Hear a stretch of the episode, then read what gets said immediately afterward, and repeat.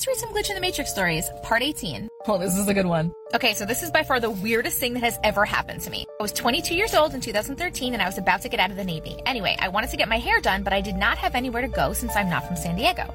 I Googled many salons nearby where I was staying and finally found one that I liked the reviews from. I called and made an appointment. The day came when my appointment was on. I got myself ready and left. It took me to some salon that had a store inside of it, like Ulta. It was run by one lady, which I thought was odd, but she verified my name and appointment, so I just continued. I told her what I wanted done and she sat me down and began. She then started to ask me some personal questions. The weird thing is, is she acted like she knew me. She asked me about my sister, my parents, and my nephews. It was so odd that she knew. She even asked me how my nephew with autism was doing.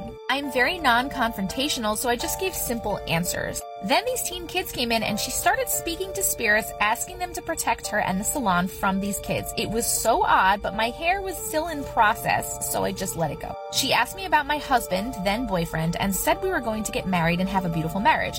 She also said that it would be a long time until I returned to California. She said I was going to have three kids by the time I came to visit California again. It finally was finished and was relieved that I was able to leave as I was so nervous and scared. I made it back to where I was staying and noticed that I had a missed call and a voicemail from the salon I had made the appointment with.